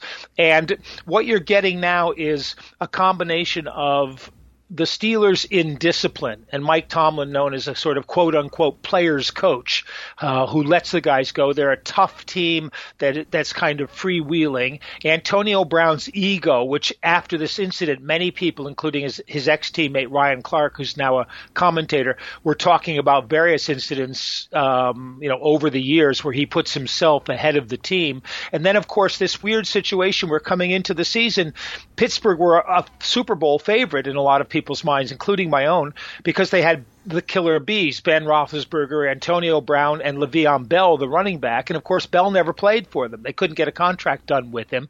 Uh, he never stepped on the field. Brown complained, and and it seems that that the thing that set it all off was that the players voted the team most valuable player and gave it to Juju Smith Schuster, who's the other receiver, um, not to Antonio Brown. And I think that's why he was feeling particularly sensitive. And now Pittsburgh's left with a huge problem because he makes so much money that they they any team in the league would love to have him uh, and his, and his price is not unreasonable uh, in contract terms. But if Pittsburgh trade him or release him, they'll, their salary cap will take a hit of something like twenty six million dollars, which is more than ten, almost fifteen percent of the cap. So they can't really afford to get rid of him and they have to therefore come to some kind of accommodation to get him to play. He's a wonderful receiver, you know, easily one of the five best in the league.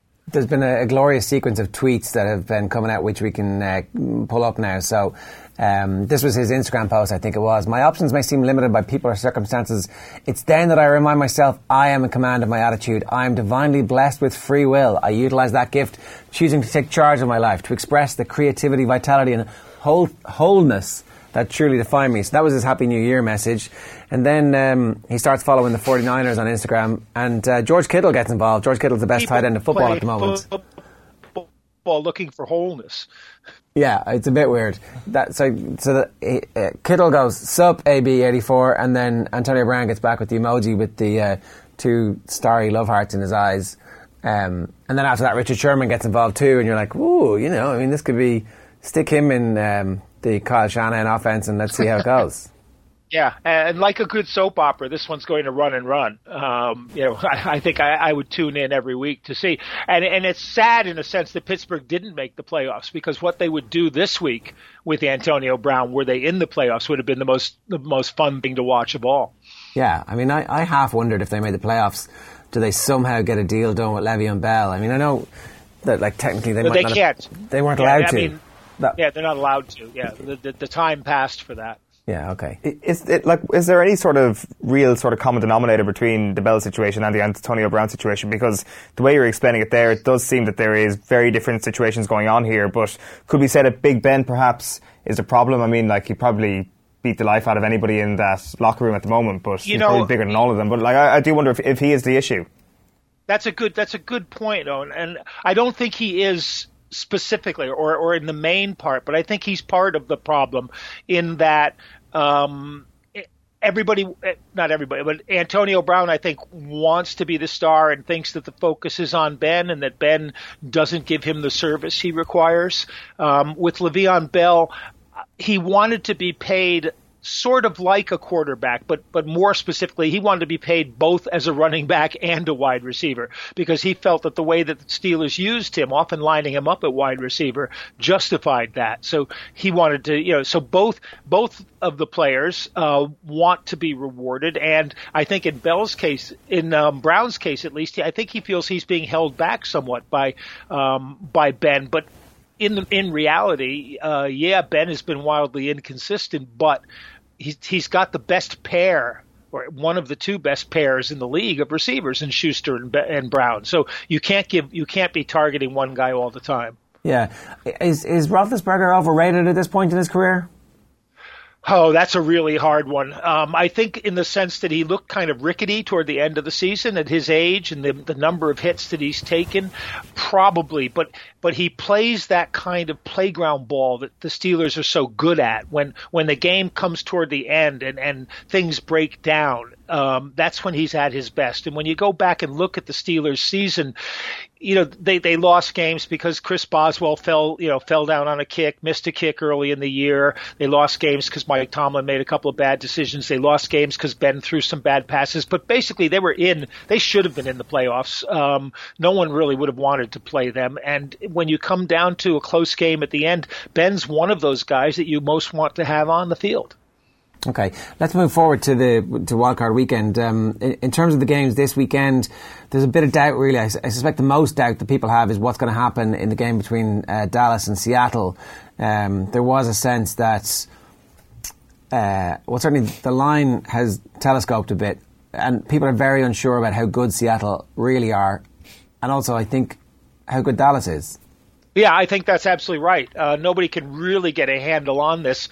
The the other the other big factor is that the Seahawks are generally speaking a different team away from home than they are at home. They're they're much more um, much more aggressive at home, and it's much harder for an offense to play in their stadium with all the noise against that defense. So if you if you ratchet their defense down a step because they're on the road, it then makes them a little bit vulnerable. And Dallas is a good enough defensive team this year to be able to, if they play the game right, contain Russell Wilson, which is probably the the key point in stopping Seattle. They're going to get their yards running, but if you can stop Russell Wilson from beating you with with his creative play, scrambling and and either gaining yardage on the ground or or throwing the ball, um, they they can they can um, they can beat you. And Dallas, nobody really wants to be convinced by Dallas. I think um, you, you you always look at, at the flaws, but they can they can run the ball too. And there's a lot of teams in this playoffs who are run first teams, uh, and and depending on their defenses to carry them through. And Dallas's defense has been surprisingly good this season. Yeah, that, that's interesting because obviously when when you think about Dallas running the ball, you think about Ezekiel Elliott, who's been in sublime form and patches this season. Like when it comes to Seattle's run defense, is it good enough to stop him? Because it seems that if you stop Zeke, you've got a very very good chance of beating the Cowboys. Yeah, it it, it probably is, and, that, and that's the thing. They're they're they're strong up front. Bobby Wagner's had a fantastic season at, at middle linebacker. Um, they don't really have a sort of Kam Chancellor figure yet which they need a, a, sort of safety who can be the fourth linebacker. But McDougald's done a pretty good job for them, and their defense looks an awful lot like like it used to. I, I think Seattle's sort of a year ahead of where we thought they would be. Uh, all, all told, and the real challenge for Dallas will be stopping, I think, the receivers. Um, you know, if they try to stop that Seattle run game, Tyler Lockett's been phenomenal for Seattle the the, the past four or five weeks. Uh, he's always a deep threat, but he's caught the balls every ball that he's thrown. And Doug Baldwin is is Wilson's favorite receiver. And, and when Wilson starts scrambling, Baldwin's one of the best uh, ever at getting himself open, you know, and Wilson and he understand each other where they're going to go uh, when the play breaks down. So that's really the the question for uh, for Dallas is stopping those two guys, even if you know, even once you've once you've contained Ezekiel Elliott. Mike, the, the NFL um, season from this point forward is generally, um, with the exception I would suspect of the New England Patriots over the last decade or so, unbelievably unpredictable. And if you think back to this time last year, the point you're making about Dallas you know, nobody really wants to be convinced by them. Nobody really wanted to be convinced by the Eagles this time last year. Everybody thought that Foles had limped into the end of the season, and then all of a sudden, even within the playoffs, within that game against Atlanta, they should have lost. He throws what should be is it what should be an interception that bounces into the hands of one of his receivers, and it's like, okay, they get away with that. Like you think back to these moments changing the entire season it's just it, it's a, a, proper wild weekend this weekend in. I, I think so. I, I, am looking down the matchups, you know, for picking them, and I, I, still haven't really picked the games. And I'm thinking now that's a really good matchup. You know, that's a really good matchup. That that's a fantastic matchup. Uh, and Philadelphia Chicago is great because Chicago lost four games this season. And in each of the four games, the opposition scored 24 points or more. And if they didn't, Chicago won every other game. And when you look at the Eagles, you, you have to figure they can score 24 points, um, even against the Bears defense. So that makes that one fascinating. Foles has played just like he did at the end of last season, and, and the people are starting to realize the differences between him and Carson Wentz. The main one being he gets rid of the ball a little bit quicker, gets sacked fewer times, and there and goes deep downfield more often. And and that's the way the Eagles offense works best. And to me, nobody's mentioned that I've seen, but to me the big difference in the Eagles in the last couple of weeks, Tim Jernigan is back, who's a defensive tackle who they picked up last season from Baltimore and played really well. And they have an older defensive line and not much depth. But when Jernigan is in there, he occupies two blockers. It takes a lot of pressure off the other guys. And all of a sudden, Michael Bennett last week and Chris Long didn't look like 35 year old pass rushers. They looked, you know, re-energized, and that's what made them in the in the playoffs last year. So, uh, you know, I wouldn't write off this Eagles team, although I think in in Chicago the Bears have to be, you know, legitimately favorites, and, and the line's not going to sway too much the way it did with Seattle and, and Dallas. Yeah, so um, there's six points favourites, I think, uh, certainly they were yeah. yesterday. Uh, just on the Nick Foles, um, Carson Wentz issue, at what point did Philadelphia legitimately think about trading Carson Wentz? Because you get a bounty of picks for Carson Wentz. You get a, a, a, multiple number ones from a bunch of teams around the league. At what point do you think, okay, this is worth it? It would be a huge it would be a huge risk to trade him um, and, and, a huge story. And the problem of course is that in the NFL like in America in general money talks. And Wentz is on his rookie contract so he's a bargain at quarterback. Um, whereas Foles will be will be negotiating a new contract, which would be would be a whole lot more. And Foles can buy himself out of his contract. It's a it's a two way option. The team could release him, or Foles can buy his way out for a couple of million dollars. And on the free agent market now, Foles is going to be going for over twenty million a year. So it's highly unlikely that the Eagles can afford to keep him when they have a, when they have Wentz. Who even if you were to say, okay, I think Nick Foles is a better quarterback than Wentz, which I don't think anybody is actually saying, but even if you did, you know, is Wentz at five million dollars that much worse than Foles at twenty two or whatever he would get paid, and that's going to be the, the kind of logic the Eagles follow. Mike, I think it's pretty easy to make an argument against the line on, this game. Like you, you, talk about defenses winning game or winning championships, even as the oldest cliche in American sports. But like, and, and of course, home field advantage comes down to, to favour Chicago Bears as well. But how important is the Trubisky factor in all of this? Because you look at him and you look across at the other offense and you look at uh, not only a quarterback who's good in the playoffs, a quarterback who astounded the world last year and going all the way to winning the Super Bowl. How big a factor is it that Mitchell Trubisky just hasn't proved himself at this level yet? It, it's a it's a good point, and and the Bears' offense has never been convincing this year. They they're where they are because of that defense, but the defense has played so well and created so many turnovers that that they've been able to um, they've been able to win. In the last four games of the season, they allowed a total of 42 points, which if you do that, you're going to win every ga- every game you play. And uh, Trubisky the real worry about Trubisky will be that he'll make one or two big mistakes, and then if he does, you don't want to have to play from from a hole if you're the Bears. You want to play with a lead or, or with a close game because um, you can let your defense you can let your defense do do the business for you. And yeah, I, I think six the Eagles and six is probably going to tempt an awful lot of people. Um, and if it went a point higher, um, I think you'd see a landslide of money falling into Vegas. Um, the other massive uh, matchup this weekend is what we're going to see from the pass rush of Houston and what they're actually capable of doing because um, JJ Watt was somebody who we, we wonder if, if his career was over. He's an absolute superstar. A little bit slow to come back in the early part of the season, just in terms of, I mean, the sack numbers were there, but the performances, everybody thought, oh, he's not quite the same player. And then as the season has gone on on, it's like, well, JJ Watt's just as good a player now as he ever was.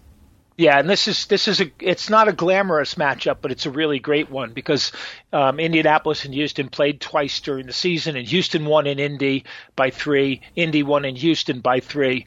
Um, they match up well because Indianapolis protects Andrew Luck better than any team in the league, basically, partly because Luck is smart and knows how to get rid of the ball. Um, so that helps to work against Houston's pass rush. And Houston are not a great offensive team. They Deshaun Watson takes too many sacks himself because he kind of stands in the tries to make himself stand in the pocket and let plays develop. He only has DeAndre Hopkins as a downfield receiving target. Demaryius Thomas is injured. Lamar Miller came back this last week, and that makes a huge difference for them because they're another team that would really like to run the ball and play defense as their their way of winning. And interestingly, the Colts defense is actually pre- like Dallas is actually pretty good and very similar because their defensive coordinator was the linebackers coach in Dallas last year, Matt Eberflus, and the rookie Dar- Darius Leonard has just been outstanding at linebacker. Um, Dallas has the rookie Kyle Vander Esch, who's also been outstanding at linebacker. So you know you've got you've got two very similar situations. They play by by swarming to the ball basically, and uh, if Russell Watson uh, sorry, Deshaun Watson, Russell Wilson, Deshaun Watson. Again, there's a lot of similarities in these playoffs. You know, if he can make a few plays with his feet. Ah. Ah. It'll be interesting to see what happens. Yeah, I'm just like it's uh, it's probably one of my favorite weeks of the sporting year. Um, there, it's it, helps that there isn't a whole pile of clashing with uh, the NFL wildcard weekend. It tends to always fall on FA Cup uh, third round weekends, Yeah. which gives you a bit more time. But it's just Saturday evening also helps. it, the fact that it's Saturday. Like we got it a couple of weeks ago. Once the college football season's over, that's Yeah. that's when that's when my attention turns to the NFL because we finally get a bit of Saturday night action. It's like uh, getting up at 5 a.m. on a Monday morning isn't exactly conducive to watching NFL. But this is the weekend where you're like uh, th- these amazing storylines all coming to the fore, getting to watch the games in full, particularly on a Saturday night, as you say, and just sinking your teeth into some of these matchups. It's fascinating. Um, like he, he was talking about Deshaun Watson there, uh, watching a bit of him uh, on, on Red Zone the day before New Year's Eve, kind of being sent out into the trenches. And we were just talking a bit off air about it. You, you were saying that it's not necessarily as bad as, say, Dak Prescott being sent out there. Uh, I think we've re-established, uh, Mike. I just don't understand, Mike. Maybe explain to Yeah, me I'm why re- somebody like. Deshaun Watson, who obviously uh, suffered a terrible injury last season, is being thrown out there time and time again by the Houston coaches. I think he's been sacked 62 times this year.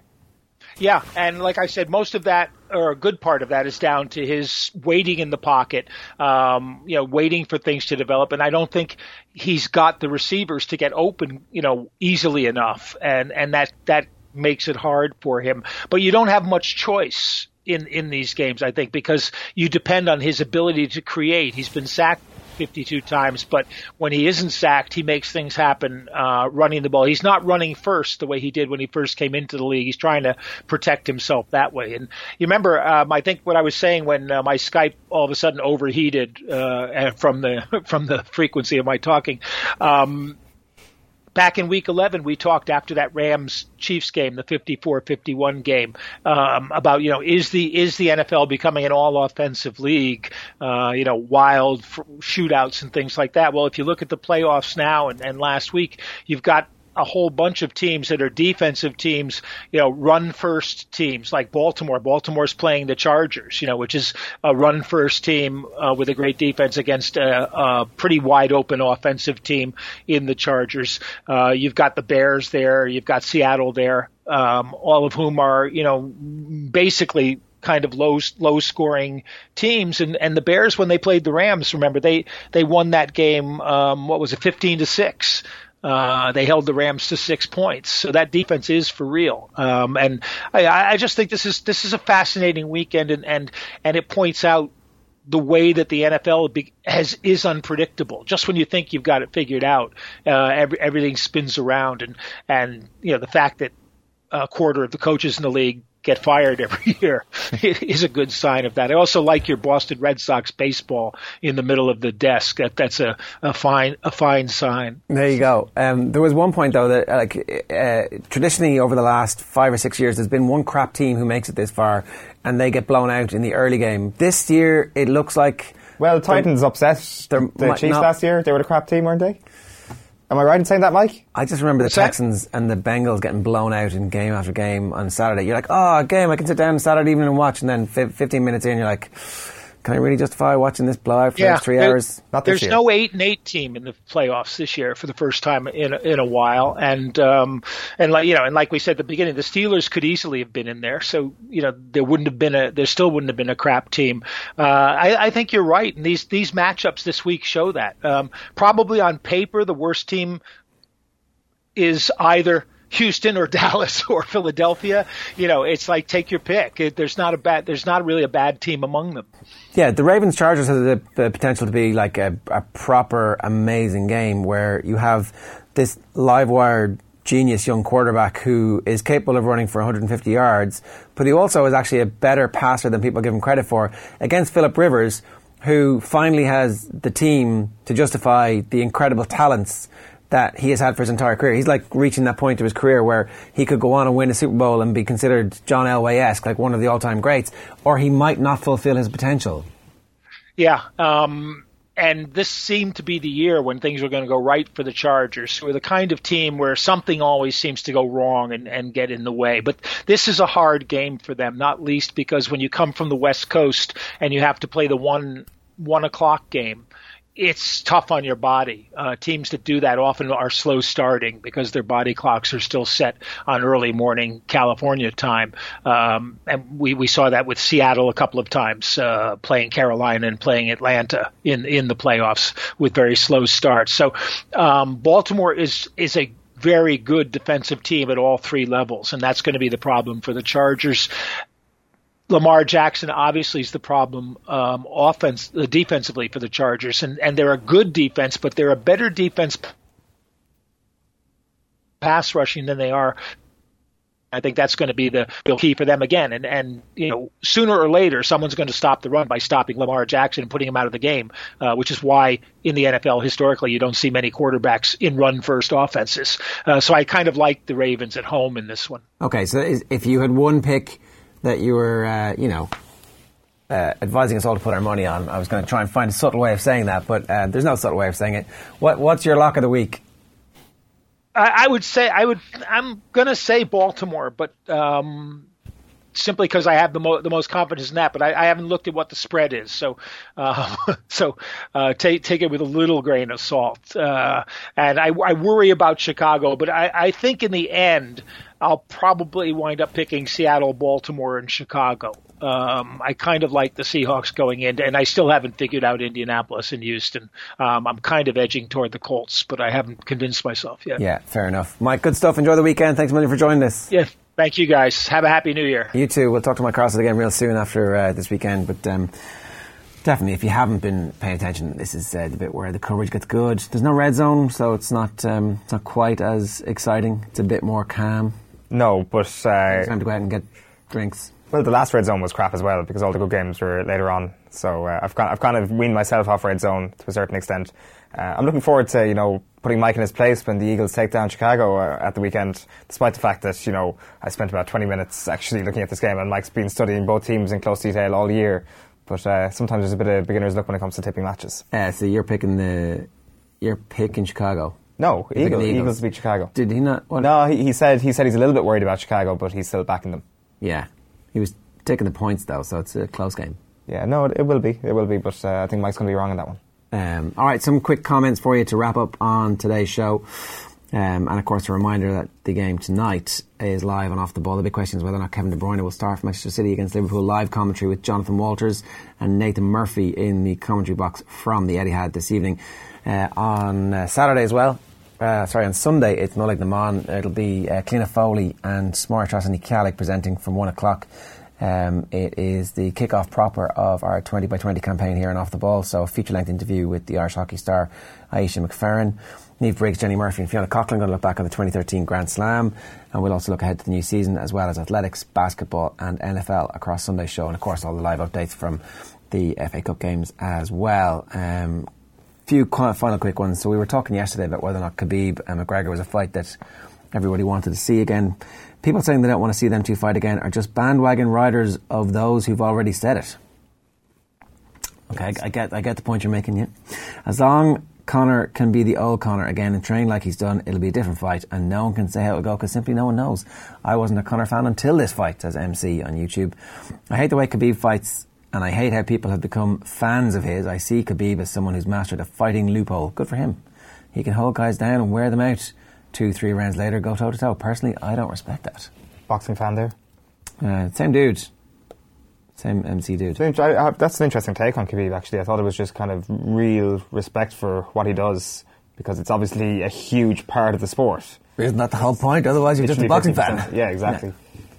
Yeah. Um, it's, that, that, that, that is an interesting take. Um, like, do we want to see it again? Your point was that we definitely don't want to see it again because it's going to be so straightforward for Khabib, but the UFC obviously want to see it again because I think it'll do fairly good numbers for them. It, it'll probably do just as well, if not more. Yeah, look, it has it has the whole brawl thing to settle on again, which obviously they'll do. Which you know, I mean, we're talking about the lowest common denominator marketing in the world here, like, and they will definitely use the brawl as promotional material without so, question. So I guess it's inevitable that, that fight will happen. Uh, Sound Sean, we'll be the judge of that. Sean says on YouTube, uh, time and time again in the big games, he goes with Gini, Hendo, and Milner. Wouldn't be surprised if he does again. Hendo always does well against sides that push on. It's the low block sides he struggles with. Well, and has been doing better at that this season. I think he starts Hendo. I think he probably starts Henderson too. The yeah, well, uh, Henderson is, is probably the question mark there. There's no question, of course, around Gini as he puts it there, because the the big movement in football theory over the past couple of weeks is that if Virgil van Dijk didn't exist, then Gini Wijnaldum would probably be Liverpool's footballer of the season so far. And uh, Sachin Nakrani's actually got a pretty good piece in The Guardian this morning talking about this, how he's uh, Liverpool's best midfield performer in a number of areas. He's completed the most passes, he's completed the most dribbles, all that sort of thing. But what's really impressive is how Jurgen Klopp identified a set of skills that Gini Wijnaldum had that weren't being utilised too well at Newcastle United. So he had 11 goals and 38 appearances from an attacking midfield position, and Jurgen Klopp signed him to a few raised eyebrows. I don't think it was like this is a ridiculous signing. I think people were like interesting, and Jurgen Klopp obviously saw in him a tactical astuteness and actually mentioned it at the time that Dutch midfielders tend to think about the game in a lot higher way than a lot of other people, which which I thought was an interesting phrase. And uh, he's come in and his reading of the game, his turning from defence uh, into attack, particularly this season, has been unbelievably impressive. And as uh, that listener rightly points out, he will he's the absolute lock in that three man midfield, and it's all the more impressive given that they signed the likes of Naby Keita and Fabinho in the last 12 months. People that you might suspect would have replaced or would have been seen as an upgrade on Gini Wijnaldum, but uh, the only upgrade that they needed was a better Wijnaldum this season, and he's gone on and done that. Yeah. Okay, one final comment here. Uh, Sexton is a winner, and he hates to get beat. I'm surprised at the reaction of a lot of Munster fans. I would have thought they would respect the way he played, as that is the way they have played for years. Hashtag OTBAM. All right, it's all well, Munster fans. It's all respect. Why do you hate Johnny Sexton so much? It's all respect uh, for Johnny Sexton. World Player of the Year, and all you're doing is pouring crap on him. Well, like if, you, if you're not going to pour crap on World Player of the Year, then who are you going to pick? Um, yeah, okay, you got to punch up, I suppose, is the uh, the way that goes. Uh, stay tuned tonight on the radio from seven o'clock. Obviously, there will be pre-match preview, but the big game is live and exclusive on uh, Newstalk on Off the Ball this evening. We'll obviously be keeping everything else up to date on OffTheBall.com. We're checking out, having a noodle around our new website. Uh, this show streams live on it every morning it uh, automatically crops up and opens up um, anytime we are live, and that's the same when we go live with all the rest of our output across the day. So the Keith Andrews Show, Wednesday Night Rugby, Thursday Night Football with John Giles, they all go out live on offtheball.com. You can watch them, you can just listen to them uh, if you can't wait for your radio fix every night on Newstalk as well. So it's a whole new adventure in broadcasting. We'll see you again tomorrow at 7.45. Make sure you uh, listen to that game tonight. We'll see you. Good luck. So, if you like this, you'll probably also like OTB AM, Ireland's only sports breakfast show. Subscribe to the OTB AM podcast stream or catch the show live on YouTube, Twitter, Facebook, or offtheball.com every morning from 7:45 a.m.